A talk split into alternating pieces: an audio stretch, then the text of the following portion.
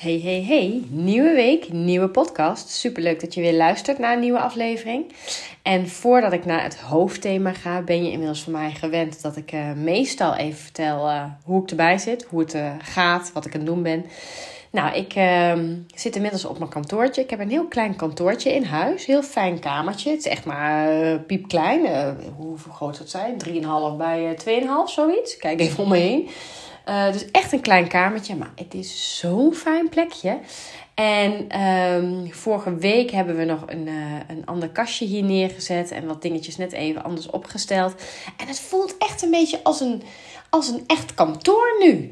En um, nou, het is gewoon van mij. En hoe lekker is dat? Dat is echt mijn ruimte. Dus ik uh, zit hier heel graag. Ik vind het fijn om hier te werken. En um, ik merkte dat ik voorheen ook nog wel eens uh, aan de keukentafel zat of um, in de woonkamer. En hè, in het weekend bijvoorbeeld vind ik het best lekker om even met laptop op schoot voor het open haartje te zitten. Maar over het algemeen is het toch ook heel lekker om gewoon op mijn kantoortje, mijn werkkamertje te zitten. En um, nou, als het werk gedaan is, dan wel ik ermee stop. Het werk is namelijk nooit gedaan als ondernemer. Oeh, dat heb ik een beetje onderschat. Uh, maar ik heb er geen last van, dus dat scheelt. Met werk is echt nooit gedaan. Uh, maar dan vind ik het heel fijn om hier nou, mijn bureau ook weer op te ruimen. Ik hou wel van zo'n uh, clean desk policy. Dat alles weer gewoon op zijn plek staat. En dat ik daarna de deur achter me dicht trek. En uh, um, nou, naar beneden ga, naar boven ga, net wat ik ga doen. Maar dat het dan ook echt even klaar is. Dus ik ben helemaal happy de peppy. Nou, fysiek ben ik eindelijk weer een beetje op het niveau waar ik was. Ik heb weer heerlijk gewandeld, hard gelopen, yoga gedaan. Uh, ik kan weer praten zonder voortdurend in hoestbuien te ontaarden. Dus uh, ik heb echt zin in dit jaar. En ik moet zeggen, dat was niet de afgelopen twee, drie weken zo. Over het algemeen ken je mij hè, als super positief en, en nou, ik doe het daar ook goed op. Ik hou daar ook van, maar er zijn ook een paar dagen geweest. Nou, ik denk vorige week of misschien die week daarvoor. Ik weet het niet eens meer precies. Dat er momenten op de dag waren dat het me ook een beetje aanvloog. En wat bedoel ik daarmee is, ik heb natuurlijk een business coach. En nou, dat is een pittige tante. Uh, hele pittige tante. Dat is goed, want ik ben ook een pittige tante. Dus het is prima dat iemand me af en toe op mijn nummer zet of uh, me een spiegel voorhoudt of me uit mijn comfortzone trekt. Nou, dat doet ze zeker. En uh, we hadden natuurlijk met elkaar een doel gesteld, inhoudelijk een doel gesteld. Hè, van wat gaan we allemaal ontwikkelen dit jaar? En nou, met welke mensen ga je dat doen? Wat ga je zelf doen? Daar hoort natuurlijk ook een omzetdoel bij. Nou, dat vind ik altijd ingewikkeld, heb ik al eens eerder verteld.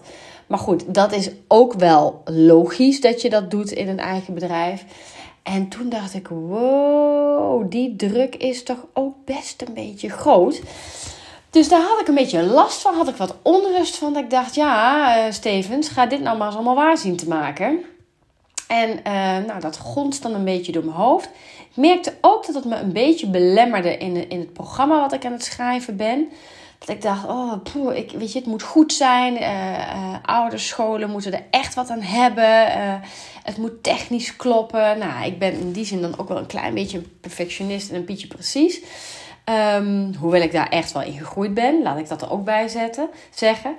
Maar goed, al met al um, had ik daar wat last van. En heb ik, nou, ik denk sinds nou, een paar dagen, ik weet niet eens precies wanneer, heb ik dat ook wel weer om kunnen turnen. En toen dacht ik, ja, er is niemand die mij het mes op de keel zet en zegt: en zo gaan we het doen dit jaar. Dit is waar je bedrijf naartoe moet. Dit zijn allemaal keuzes die ik zelf maak. Dus waar de fuck zou ik bijna willen zeggen, maak je druk om, wijfie. Dus toen ik dat wat meer kon denken, maar ook dat oprecht kon geloven, toen uh, ging het ineens weer stromen, zoals ze dat dan zeggen. Hè? Dus in één keer was ik in het weekend aan, aan een, een bepaald product, een bepaald aanbod waar ik aan het werken ben, waar je ongetwijfeld later meer over hoort, uh, aan het schrijven. En het, het, het rolde er zo uit, het toetsenbord in het scherm op.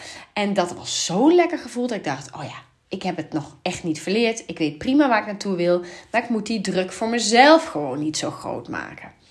Dus uh, nou, ik zit er goed bij. Kan niet anders zeggen. Waar uh, men er niet zo goed bij zit, is misschien wel een mooi bruggetje, is dat ik de ene na de andere mail krijg van scholen waar het in groepen niet lekker loopt. Dus niet zozeer met individuele kinderen, ook niet zozeer gericht op de leerkracht. Maar waarin je ziet, en misschien herken je dat wel als je zelf opvoeder bent of, of voor de groep staat, voor de klas staat, is dat er soms een dynamiek ontstaat in zo'n groep die verre van ideaal is. En uh, nou, een van de voorbeelden die, die speelde was dat ik gemaild werd door een directrice van de school. En ze zei: Ja, deze leerkracht geeft aan dat er best veel negatief gedrag is. Dat dat echt niet alle kinderen zijn. Dat het maar een klein groepje kinderen is die dat gedrag laten zien. Dat de rest een beetje toekijkt ja, een beetje afwachten, ook wel last van heeft, maar, maar niet meteen ingrijpt. En als er wel eens een keer iemand ingrijpt, nou, dan krijgt hij meteen de deksel op de neus, een grote bek van andere kinderen. Uh, dus die kijken wel drie keer uit voordat ze dat nog een keer doen. En die leerkracht is rete druk met dit in nou, goede banen leiden. Vervolgens ben ik daar geweest, daar zal ik zoiets over vertellen. Maar um, vervolgens vertelt ze me ook, toen ik haar belde om even wat, wat, wat nader af te stemmen, uh, dat hier ouders uh, bij betrokken zijn, uiteraard. Hè, want er zijn altijd ouders betrokken bij, bij school. Um, die hier van alles van vinden die hier een zeer uitgesproken mening over hebben. En uh, nou, die kinderen moesten maar uit de klas en er moest beter opgetreden worden. En uh, nou, al dat soort uitspraken kun je je misschien wel voorstellen. Misschien herken je het ook wel. En toen dacht ik, ho, maar wacht even. Wat is hier nou eigenlijk aan de hand? Dus ik ben gaan kijken, vers van de pers. Want dit was uh, vanmiddag en een stukje vanochtend. En... Um, toen dacht ik, ik ga een podcast opnemen over die groepsdynamiek, over die rollen in zo'n klas, maar tegelijkertijd ook over hoe kijk je daarnaar als ouder, als opvoeder en niet op het moment dat je alleen maar als leerkracht voor die, deze groep staat. Dus ik denk bij uitstek een aflevering van de podcast die um, beide facetten heel mooi belicht. Kijk, op het moment dat jij in een groep zit, en dat maakt niet uit of dat kinderen zijn, volwassenen zijn, een sportclubje is, een, een, um, uh, de plaatselijke macramé-club, de pottenbakkersvereniging, de fotografie-hobbyclub. Uh, in groepen ontstaan rollen. Ontstaat een dynamiek, ontstaat Ehm, soms subgroepjes, hè? soms een, een positieve dynamiek en soms een minder positieve dynamiek. Dat is normaal, dat is menselijk. Wat ik in deze klas, en nou ja, dit is niet de enige school waar ik dit doe, hè? dus, dus ehm, nou, soms zullen de verhalen een beetje door elkaar lopen hè? en voor de privacy is dat ook prima. Maar wat ik zie is dat er meestal één of twee kinderen in zo'n groep zijn die een behoorlijk centrale positie innemen en die um, nou, op een negatieve manier leiding geven. En soms heb je kinderen die hebben vanuit nature een bepaald overwicht en een bepaalde leidinggevende vaardigheden, waardoor iedereen dat kind ook als een natuurlijke leider accepteert. Dat bedoel ik bij dit type kind niet. Dus het gaat niet over een geaccepteerd leiderschap. Um, maar het gaat over een, een, een leider die op een bepaalde, nou soms intimiderende manier uh, via macht een, een bepaalde status verwerft. En dit kan al echt op hele jonge leeftijd zo zijn. Hè? Dus het is niet um, dat je dit alleen in de bovenbouw ziet. Dit zie je echt al op jonge leeftijd. Meestal zijn dat ook kinderen. Wat zei ik net over hoesten? Meestal. Oh, wat voor drie dubbeltjes. Meestal zijn dit ook kinderen die um, geneigd zijn om regels te overtreden, om te pesten, te plagen op een niet prettige manier. Dat soms ook een beetje uit het zicht van volwassenen te doen. Hè? Dus je krijgt er ook altijd niet heel goed de vinger op gelegd. Um, maar het zijn in ieder geval één of, of ja, soms twee kinderen die een hele duidelijke positie innemen. En die niet per se een hele positieve invloed op de groep hebben. Die kinderen doen dat natuurlijk niet voor niks. Dat zijn niet, ik geloof namelijk oprecht niet dat kinderen van nature irritant, vervelend, agressief of wat dan ook zijn. Die kinderen zijn het overleven, om wat voor reden dan ook. Hè, daar, daar wil ik nu ook even van wegblijven, omdat we dat niet altijd heel scherp hebben. Maar dat, dat weten we dus gewoon niet. Maar kinderen doen dat, doen dat niet voor de lol. En een stukje zelfbeeld is daarin natuurlijk een hele belangrijke. Daar zal ik straks nog even iets over toelichten. Je hebt ook kinderen die uh, voeren het beleid van deze kinderen, hè, die die centrale positie innemen, die voeren dat beleid uit. Die zijn geneigd tot volgen. Sommige kinderen doen dat hè, omdat ze ergens bij willen horen, vanuit status bijvoorbeeld. Ehm, maar sommige kinderen doen dat ook omdat ze over hun eigen grenzen heen gaan. En ehm, op die manier zoeken ze toch ook een bepaalde veiligheid bij die kinderen die die centrale positie hebben, waardoor ze zich wat sterker voelen. Nou, in beide gevallen kun je zeggen dat dat kinderen zijn die op zichzelf eigenlijk niet een hele duidelijke rol hebben. Maar door het uitvoeren, het volgen, zie je dat ze ineens een, toch een, een plek in die groep verwerven.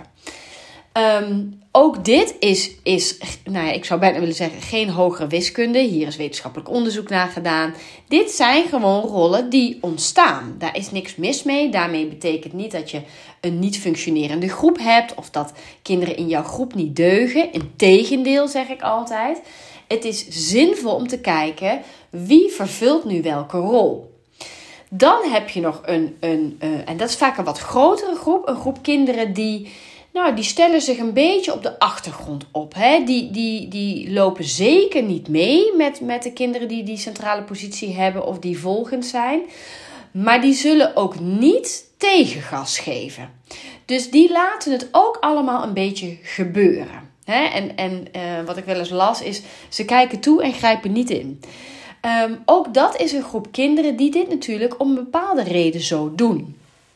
Um, het is goed zonder daar een oordeel over te hebben om je te realiseren dat dit gewoon de werkelijkheid is in die groepen.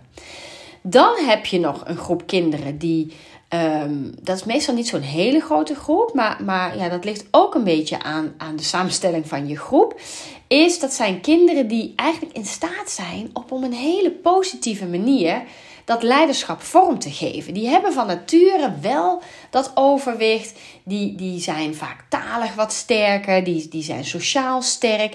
Maar omdat die kinderen die die centrale negatieve positie innemen zo krachtig zijn en ook niet heel veel tegengeluid krijgen, verdwijnen deze groep kinderen eigenlijk. Dus die, die kinderen die van nature dat, dat positief leiderschap kunnen geven, kunnen laten zien, die doen dat niet omdat ze ja, ook wat naar de achtergrond verdwijnen.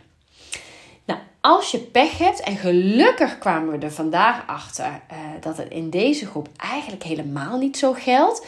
Maar heb je ook nog een groep kinderen die vallen er volledig buiten.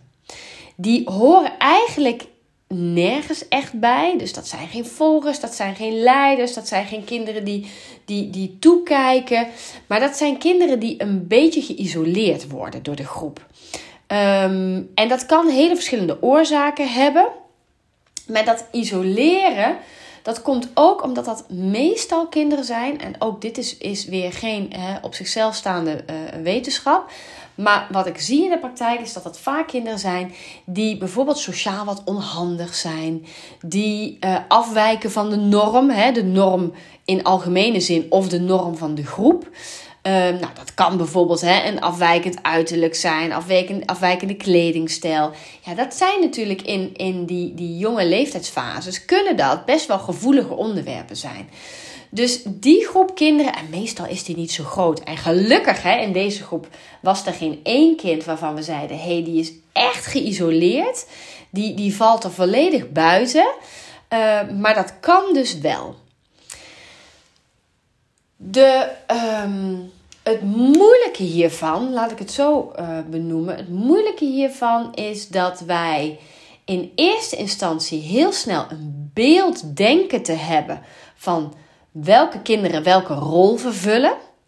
Maar als we echt gaan inzoomen, en dat is wat ik dan ook doe hè, met zo'n klas en met de leerkracht en eventueel aanvullend een sociogram. En als je niet weet wat een sociogram is, dat is een, een soort uh, uh, sociale kaart maken kinderen van elkaar. Dus met wie werk je graag samen? Uh, bij wie voel jij je prettig? Wie verstoort uh, de, de, de groep vaak? Bij wie voel jij je onveilig? Nou, dan gaan kinderen namen noemen over elkaar en dan krijg je een heel mooi nou, beeld van hoe de kinderen de groep zelf ervaren. Nou, die, die aanpak, hè, de ringaanpak, is dat, dat is een hele mooie manier, een, hele mooie, een heel mooi model om eens te kijken, echt in te zoomen op welke rollen vervullen deze kinderen nou in die groep. En het grappige was dat, uh, nou, ik ben met meer scholen met dit traject bezig dat in eerste instantie leerkrachten de neiging hebben om te zeggen: Oh ja, dit kind hoort daar, dit kind vervult die rol, dat kind doet zus. En als we dan wat dieper erop ingaan en ik ga uh, volgens de, de methode uh, vragen stellen en, en uitvogelen. Oké, maar klopt dit beeld nu? Als we echt zuiver kijken naar gedrag, als we echt kijken naar die centrale posities, dan blijkt in de praktijk dat, dat dat dus niet altijd klopt met je eerste gevoel. En dat waar wij misschien denken, hé, hey, dat is een hele negatieve leider, dat blijkt uiteindelijk iemand te zijn die het beleid uitvoert van die negatieve leider, maar die doet dat heel subtiel. En die speelt eigenlijk helemaal niet zo in de picture. Die speelt zichzelf niet zo in de picture. Dus wij denken dat dat, dat andere kind de aanstichter is. Maar dat is dan helemaal niet zo. En dat is super waardevol, want daarmee ehm, krijg je gewoon veel scherper op je netvlies. Wat gebeurt er nou in die groep? De moeilijkheid in deze situatie vond ik dat. Uh, en toen dacht ik, oh, dat is dus podcastwaardig. Dat deze ouders, nou niet allemaal, maar een grote groep meteen in de telefoon geklommen is en iets ehm, vond van deze groep. En een voorbeeld daarvan is dat uh, nou, de directie had een bericht uitgedaan dat uh, ze zich heel goed realiseren dat de sfeer in deze groep niet optimaal is. Dat het absoluut de aandacht heeft, dat er een expert was ingevlogen. Nou, dat ben ik in dit geval dat we uh, allemaal met mannenmacht aan het werken zijn om die patronen in kaart te brengen en daar vervolgens hè, op te gaan handelen. Um, maar dat het niet zo simpel is dat we zeggen, nou, uh, we gaan maar eens wat strenger zijn. Of die, die storende kinderen, die moeten er maar uit, want dan is het probleem opgelost. Zo werkt het natuurlijk niet. Want die groep doet met elkaar iets. Het zijn, en daar wil ik echt, nou, ik zou bijna op de tafel willen slaan. Daar wil ik echt een punt maken. Ook die kinderen die ik als eerste noemde, die negatieve leiders, die kinderen die het beleid uitvoeren of die volgen, ehm, die doen dit niet voor niks. Dat zijn niet per definitie irritante, niet luisterende, vervelende kinderen. Daar wil ik echt dat iedereen daarvan doordrongen is. Dat zijn kinderen die doen dit met een reden. Nou, die, die reden, daar ga ik zo nog even op in. Maar die kinderen die die andere rollen hebben, namelijk misschien wel hè, die positieve leider in potentie zijn, of die kinderen die, die toekijken en niks zeggen, of die kinderen die buiten die ring vallen, die hebben pot voor drie dubbeltjes ook iets te leren. Dus ik vind het te makkelijk om te zeggen: al die storende kinderen, die niet luisterende kinderen, die moeten we er maar uit bonjouren. Die moeten zich maar eens anders gaan, dragen, gaan gedragen. Die moeten maar eens leren om hè, uh, uh, zich anders op te stellen. Jazeker moeten ze dat leren en jazeker moeten ze daarbij geholpen worden. Maar daar stopt het niet. Want een groep is een groep en al die kinderen hebben daar een, een rol in. Al die kinderen hebben een functie. Dus het eindigt niet bij alleen maar een inzet doen op die kinderen die, die in eerste aanzien, zeg maar, de tussen haakjes vervelende kinderen zijn. Die andere kinderen hebben net zo hard wat te leren. En nou, dat vind ik het mooie aan, aan uh, deze aanpak en de manier waarop ik daarin kan samenwerken met scholen, de manier waarop de, de leerkracht ook onderdeel kan zijn van de groep. In plaats van ehm, ehm, die groep voortdurend leiden. Hè, want dat doe ik dan. Ik leid de groep. Ik uh, uh, geef de sessies vorm. Ik heb de gesprekken met de kinderen, groepjes en individueel, maar ook met de klas als geheel. En die leerkracht mag onderdeel van die groep zijn, want die heeft ook een rol in die groep. En um, in groepen waar het niet altijd even lekker loopt, kan het dus zomaar zijn dat die leerkracht dus niet meer in staat is om positief leiderschap te tonen. En dan is het heel ingewikkeld um, om die dynamiek te doorbreken. En dat vind ik dus heel prettig aan die samenwerking. Die rol kan ik dan dus pakken. En um, nou, volgende week heb ik ook weer zo'n sessie op een school. Vrijdag trouwens ook, maar volgende week ook. En dan koppelen we er dus ook een ouderavond aan. Omdat ik het zo belangrijk vind dat ouders um, in gaan zien dat, nou wat ik net zei, hè, dat het probleem niet altijd zomaar opgelost is door tussen haakjes de vervelende kinderen maar aan te pakken. Maar dat ook jouw kind, die misschien thuis komt met verhalen uh, van ja, die doet altijd zo irritant en het is altijd hun tegen ons en zij, zij zijn altijd de onruststokers, zij zoeken het op en zij verstoren de les. Jouw kind heeft dan dus ook iets te leren. Want hoe kan het dat jouw kind dat ondergaat? Dat hij zich niet uitspreekt. En daarmee zeg ik niet dat, dat kinderen schuld hebben, maar wel dat ze iets te leren hebben. En um, nou ja, dat vind ik wel een hele belangrijke. Dat we ons dat heel goed realiseren. Want op het moment dat we namelijk hè, die, die in potentie uh, positieve leiders veel meer in hun rol gaan zetten, um, helpen we ze om, uh, om dat vorm te geven en om zichzelf veel meer uit te spreken. En wat ik vandaag dus bijvoorbeeld heel mooi zag, is dat uh, een aantal kinderen die we dus um, eigenlijk de rol hadden gegeven dat ze zich wat, wat teruggetrokken en bescheiden opstellen hè, en dat ze toekijken en niet ingrijpen, dat we die ook konden uh, motiveren om te zeggen: ja, maar door dat te doen, hou je dus ook in stand en doe jij dus mee aan het in stand houden van die negatieve sfeer. En natuurlijk hè, doe je dat op niveau en, en uh, gebruik je de woorden die passend zijn bij de leeftijd. Hè, want je doet dit niet met kleuters. Daarvoor vind ik het echt te talig. Dan doe je dat veel meer spelende wijs. En dan, hè, dan, dan is de, de inzet wel hetzelfde, maar de uitvoering is anders. Hè. Dit was een groep waarin we dat al heel mooi uh, nou, over het algemeen met taal kunnen vormgeven. Maar we, we maken het ook visueel. Dus we gaan ook inzichtelijk maken uh, nou, welke rollen ieder kind heeft. En um, daarin vind ik dus dat we soms. Nou, niet soms. Daarin, daar mag ik ook wel wat uitgesprokener in zijn. Daarin vind ik dat we veel te vaak de focus leggen op de irritante, storende kinderen. Ook als ouders zijnde. Want ik ik heb er ook aan meegedaan. Ik kan me ook nog een jaar herinneren dat mijn, uh, een van mijn zoons in een klas zaten. Waarin een paar best irritante, in dit geval jongens zaten. Uh, maar daar kunnen net zo goed meiden zijn. Hè? Laat dat ook heel duidelijk zijn. Want in een van de groepen uh, is heel duidelijk dat een meisje de negatieve leider is. Dus laten we dat ook even uit elkaar trekken. Dat dat echt om het even is. Uh, maar het voorbeeld wat ik nu geef was dus een, een klas van mijn kind met een, een klein groepje jongens die, die echt daarin vervelend gedrag lieten zien. En ik heb ook gedacht, ja, zij zijn de aanstichter waardoor mijn kind met minder plezier naar school gaat.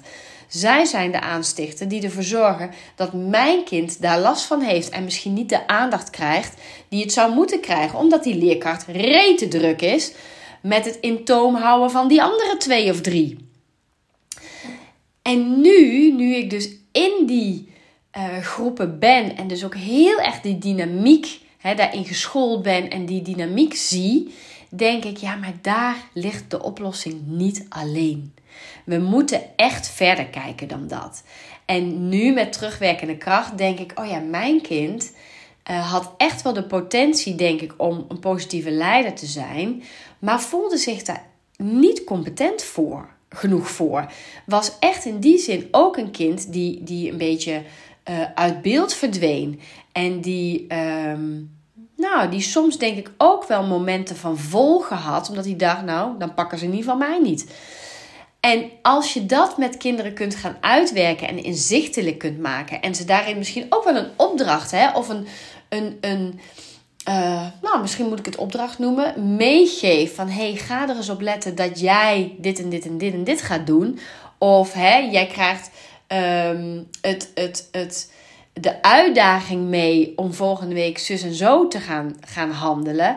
Dan, dan wordt het ook heel gericht en dan kun je ze helpen om die taak te vervullen.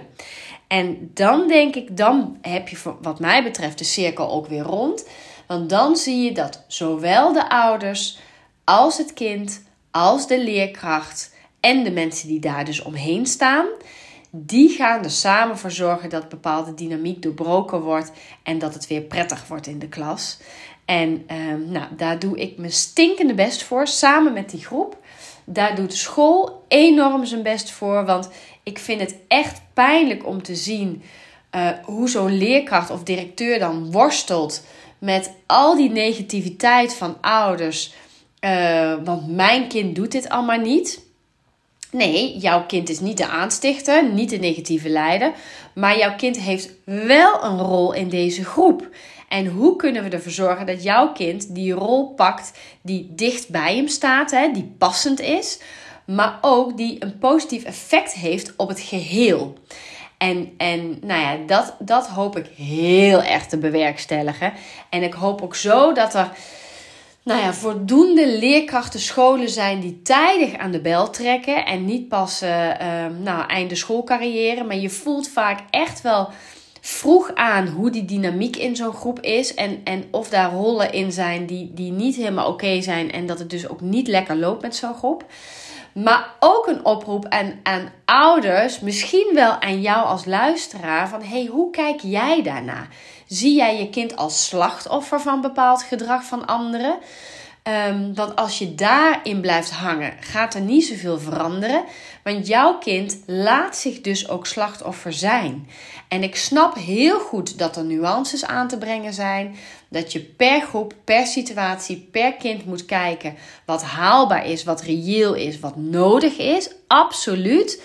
Maar leg het niet alleen bij die ander neer, want daar ga je geen verandering mee teweeg brengen. En nou ja, dat hoop ik met deze podcast van bijna een half uurtje je toch heel erg mee uh, te hebben kunnen geven.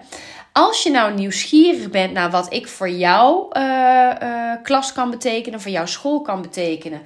Of je denkt, hé, hey, maar mijn kind zit in zo'n klas waar het echt heel moeizaam gaat, leg dan inderdaad even contact met een intern begeleider, met de leerkracht, met de directie. Uh, want wellicht uh, kunnen wij dan even contact hebben en kan ik de school een, uh, een stapje verder helpen. Ik doe het met liefde, want je weet hè, bij mij, ik vind het zo super belangrijk dat zowel die leerkrachten als die kinderen ontspannen en met plezier, met vertrouwen naar school gaan. En, en dat is het stukje hè, waarvan ik net zei, daar kom ik zo nog even op terug. Um, die ontwikkeling van dat zelfbeeld, die gebeurt zo um, ja, groots in die basisschoolleeftijd.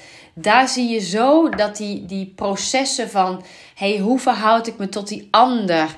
Uh, word ik leuk gevonden? Hoor ik erbij? Hè? Maar ook ben ik, ben ik uh, mooi? Ben ik sterk? Ben ik sportief? Um, ben ik knap? Ben ik slim? Uh, um, uh, vinden anderen mij een fijn iemand om mee te spelen? Hè? Dus, dus ben ik empathisch? Heb ik, kan ik me inleven in de ander? Maar ook, hè, heb ik de juiste kleren? Heb ik de juiste schoenen? Al die dingen spelen gewoon in die periode van die basisschool. En het een speelt in de onderbouw natuurlijk wat, wat meer dan, dan het ander. En andersom, hè, er zijn ook dingen die in de bovenbouw veel, een, veel grotere rol hebben dan dat dat in de onderbouw speelt. Maar die ontwikkeling van het zelfbeeld, hè, dus voel jij je competent, uh, voel jij je minderwaardig, um, hoe sta jij in zo'n groep? Dat krijgt allemaal vorm ja, tussen dat vierde en dat twaalfde levensjaar. Dus als jij dan in een groep zit uh, en soms meerdere jaren die niet lekker loopt, oh ja, het zal je kind maar zijn. Uh, dat is echt niet fijn. Dus ja, ik geloof er echt in dat ik uh, nou ja, met mijn manier van werken uh, groepen daarin verder kan helpen. Dus schroom niet om daarin informatie in te winnen. En als ik niet de aangewezen persoon ben, dan weet ik misschien iemand in de buurt die het zou kunnen doen. Maar het zou zo eeuwig zonde zijn als we dat niet aanpakken. Want in een paar weken tijd kun je gewoon echt die dynamiek helemaal veranderd hebben. Laat staan als je dat dus vroeg doet, hè, niet pas in groep 8, wat een profijt kinderen daarvan hebben als ze um, nou ja, die schoolcarrière doorlopen. Ik ga hem hierbij afronden. Als dit iets bij je op heeft geroepen, of je getriggerd heeft, of je aan het denken heeft gezet, laat het me alsjeblieft weten. Ik vind het fijn om daar met je over in gesprek te gaan. Ik wens jou een uh, fantastisch mooie ochtend, middag, avond of zelfs nacht als het nodig is. Laatst hoorde ik namelijk van iemand die luistert hem altijd in de nachtdienst. Superleuk. Dat ik denk, nou, dan loop je met mij eh, door een gang uh, in de nacht. Ik vind het allemaal best. Als ik je daarmee uh, de nachtdienst doorhelp met liefde, dan weet je. Uh, alle goeds en ik spreek je heel gauw weer. Tot snel hè. Doei doei.